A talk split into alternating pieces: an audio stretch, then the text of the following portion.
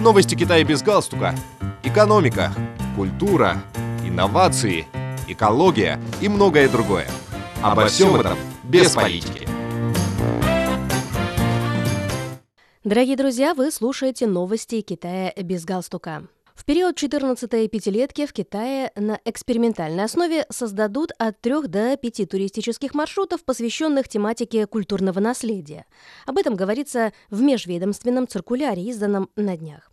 Данные туристические маршруты, основу которых составят недвижимые объекты культурного наследия, будут включать определенные исторические и культурные сюжеты и органично объединять соответствующие элементы в единое целое, Отмечается в циркуляре, совместно выпущенном Государственным управлением по охране культурного наследия, Министерством культуры и туризма и Государственным комитетом по делам и развитию реформ. Туристические маршруты также будут связаны со строительством национальных культурных парков и соответствующими национальными стратегиями и будут направлены на повышение привлекательности и международного влияния китайской культуры. В документе содержится призыв изучать и анализировать положение дел в области охраны и управления культурным наследием создавать перечень ресурсов недвижимых объектов культурного наследия, которые могут быть открыты для использования и максимально повышать степень интеграции соответствующих памятников культуры в вышеуказанные туристические маршруты.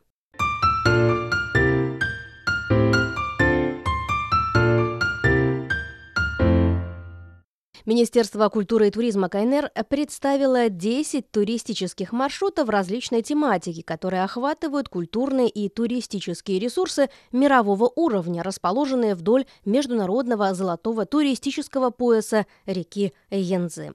Маршруты включают путешествия к первоисточникам цивилизации реки Янцзы, объектам всемирного наследия ЮНЕСКО, объектам наследия коммунистической революции, природные и экологические тропы путешествия в сельские районы, участвующие в программе «Возрождение» путешествия к объектам нематериального культурного наследия, а также городские развлекательные туры.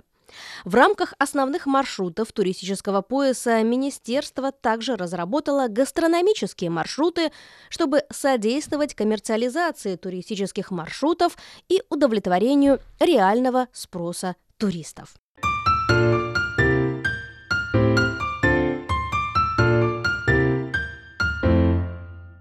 В известном туристическом городе Джандиаде в провинции Хунань запустили мобильную систему оказания первой медицинской помощи в основных районах ландшафтной зоны У-Лин-Юань, внесенной в реестр мирового природного наследия ЮНЕСКО. Рельеф живописных районов на территории города Джандиаде сложен. Там находится множество глубоких ущелий и разветвленная сеть тропинок. В связи с этим для предоставления услуг по медицинскому обслуживанию в основных живописных районах были созданы четыре маршрута по оказанию первой медицинской помощи. В ландшафтной зоне Уолин-Юань были введены в эксплуатацию 8 патрульных автомобилей по оказанию первой медицинской помощи, которые служат мобильной клиникой для туристов, посещающих популярные туристические места в данной зоне. Во время первомайских праздников в этом году турпоток в городе Джандяде составил 863 700 человек. В течение данного периода 200 медработников Народной больницы города Джандяде добровольно вызвались работать на 15 пунктах первой медицинской помощи по всему городу.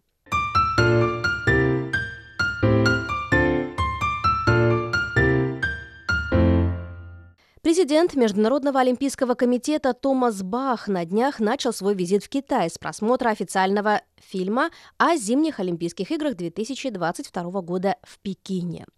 Премьера фильма «Пекин-2022», продюсером которого выступил Джан Имоу, а режиссером Лу Чуань, состоялась на церемонии открытия 13-го Пекинского международного кинофестиваля. Официальная кинокартина выйдет в прокат с 19 мая.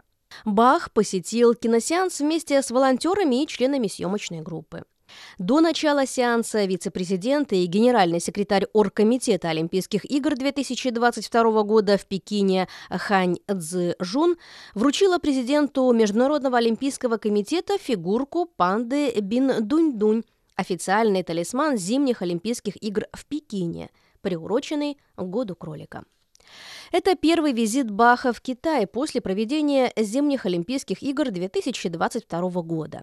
Помимо Пекина, он посетит город Цюйфу, родину многих китайских мудрецов и мыслителей, таких как Конфуций и Мэнзе, а также совершит поездку в Ханчжоу и Шанхай, где встретится с олимпийскими партнерами и спортсменами.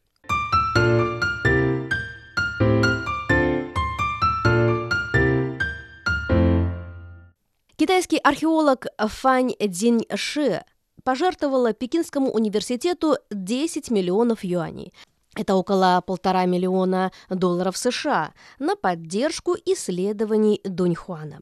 Ожидается, что на пожертвование Фань Цзинши будет создан образовательный фонд, названный в ее честь, целью которого будет поддержка изучения рукописей и художественных сокровищ, обнаруженных э, в тысячелетнем пещерно-храмовом комплексе Могао, который является объектом всемирного наследия ЮНЕСКО в городе Дуньхуан, провинции Ганьсу.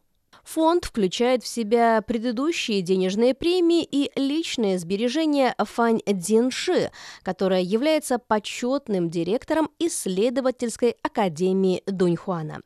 Фань Цзинши, окончившая исторический факультет Пекинского университета по специальности археология, начала работать в Дуньхуане в 1963 году и посвятила всю жизнь защите и изучению культурных реликвий пещерно-храмового комплекса Могао.